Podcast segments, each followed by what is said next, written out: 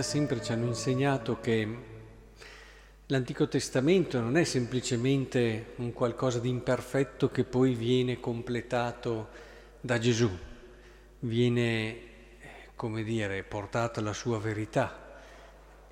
Certamente una parte di questo c'è, ma l'Antico Testamento è decisivo per poter capire Gesù.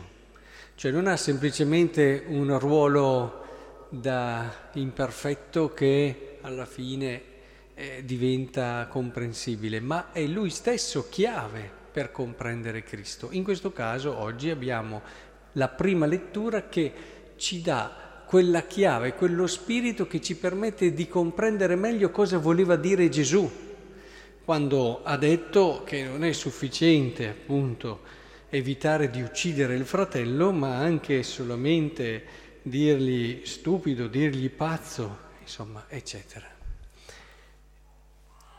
Qual è la chiave allora? La, dice così il profeta Ezechiele, se il malvagio si allontana da tutti i peccati che ha commesso, osserva tutte le mie leggi, agisce con giustizia, eccetera, egli vivrà.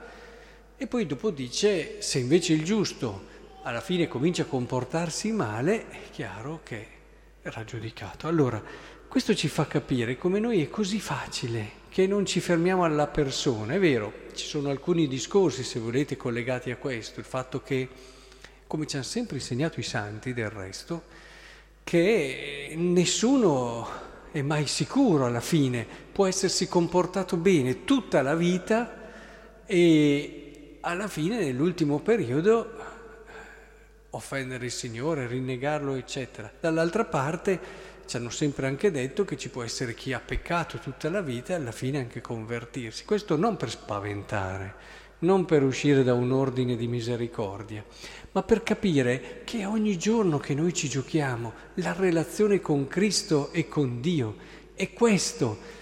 L'esperienza cristiana è essenzialmente questa relazione profonda con Lui.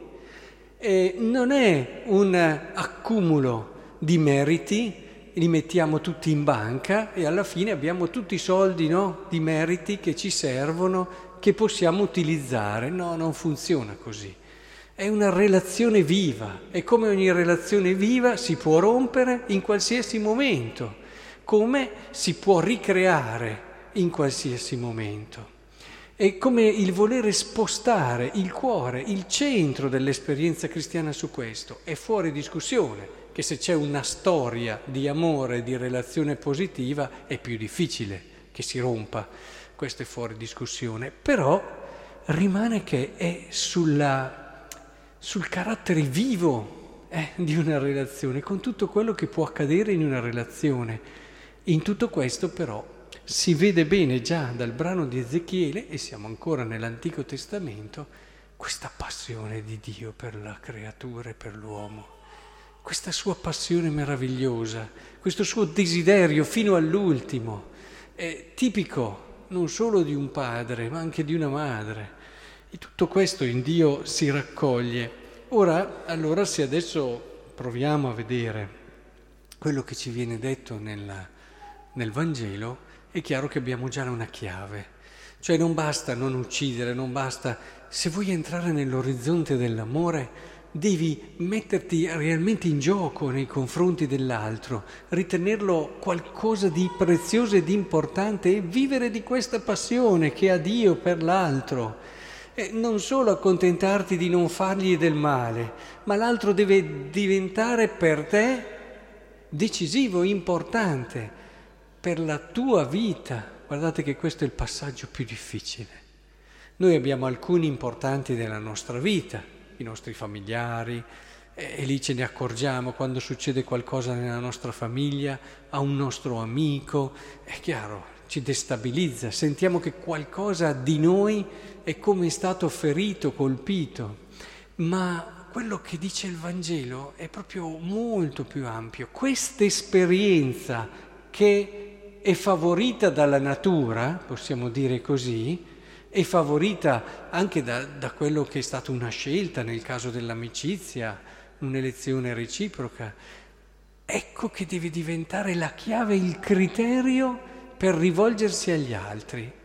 è evidente che non è necessario che ci sia l'intimità, penso dei due familiari, a, dell'amicizia, non si arriverà mai a questa intimità perché anche ovvio il tempo passato insieme, anche l'affinità, le cose condivise, creare un rapporto unico, c'è poco da dire. Però è lì che tu devi sempre dire questo che io sto vivendo in modo così esclusivo e bello è una chiave che mi deve guidare nel relazionarmi agli altri.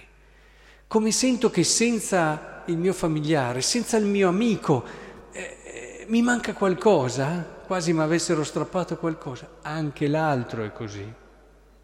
L'altro è qualcosa di te pur nel modo specifico, che non è quello dell'amico esclusivo, però è qualcosa di te.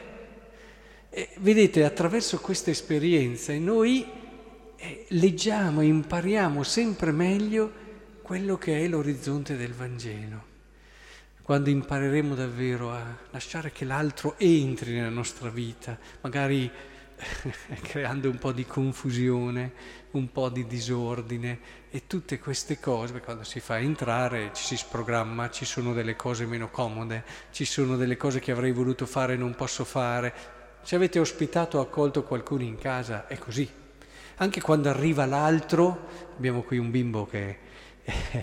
quando arriva l'altro, c'è un bambino nuovo in una casa, eh, ce n'è di roba che devi sprogrammare, ti crea disordine. Quando entrate in una casa ci sono dei bimbi, eh, si vede subito, eh, eh, ve ne accorgete immediatamente, ma non perché i genitori non siano, perché è così, perché è così.